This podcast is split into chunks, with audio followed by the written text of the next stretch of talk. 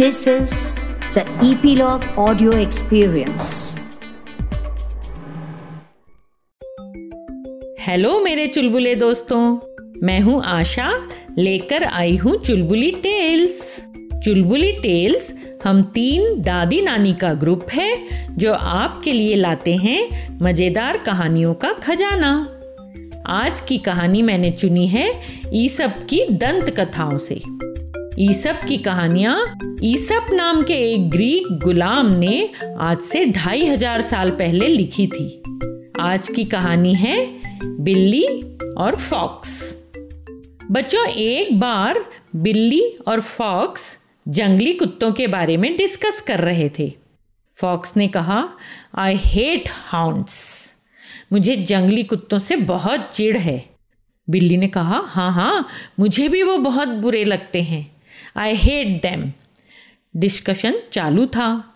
Fox ने फिर कहा, वो बहुत तेज़ दौड़ते हैं, बहुत तेज। पर फिर भी मैं उनकी पकड़ में नहीं आ पाता। कैसे? बिल्ली ने पूछा। अरे, मैं कई सारी ट्रिक्स जानता हूँ ना, उनसे बचने की। अच्छा? बिल्ली ने सरप्राइज़ होकर पूछा। कौन कौन सी?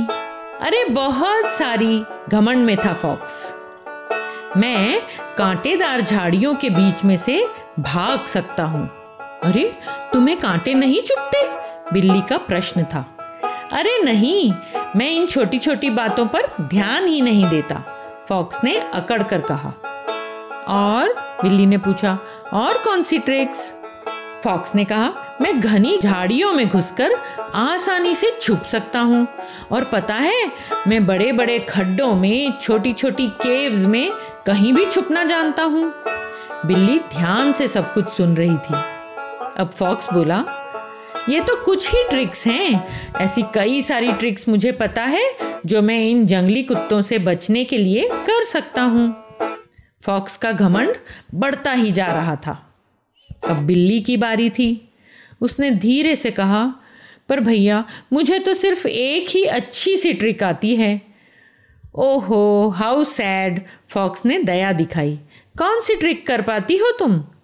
उसने पूछा। तभी बिल्ली बोली, रुको, मैं अभी तुम्हें वो ट्रिक करके बताती हूँ। देखो, वो जंगली कुत्तों का ग्रुप आ रहा है। बचो बचो, बिल्ली ने कहा, और वह तेज़ी से भागती हुई पास के एक ऊँचे पेड़ पर फुर्ती से चढ़ गई। अब वहाँ वो उन जंगली कुत्तों से बिल्कुल सेफ़ थी। नीचे कौन बचा? फॉक्स, है ना? अब उन जंगली कुत्तों ने फॉक्स का पीछा करना शुरू किया। फॉक्स ने अभी सब ट्रिक्स अपना ली। झाड़ियों के पीछे छुपना, कांटों के बीच में से भागना, वगैरह वगैरह। केव्स के अंदर भी छुपना। पर अंत में जंगली कुत्तों ने उसे पकड़ ही लिया और मार डाला। बिल्ली ऊँचे पेड़ पर बैठकर ये सब देख रही थी। बिल्ली ने समझ लिया था कि मेरी एक ही अच्छी ट्रिक इस पुअर फॉक्स की कई सारी ट्रिक्स से बेटर थी देखा बच्चों, इस कहानी से हमें यह समझना चाहिए कि कई सारी छोटी मोटी बातों को सीखने के बजाय पहले एक आर्ट में हम मास्टर बन जाएँ। तो फिर, अब से हम जो भी करेंगे या जो भी सीखेंगे, उसमें परफेक्शन लाएँगे ठीक है ना मेरे चुलबुले दोस्तों?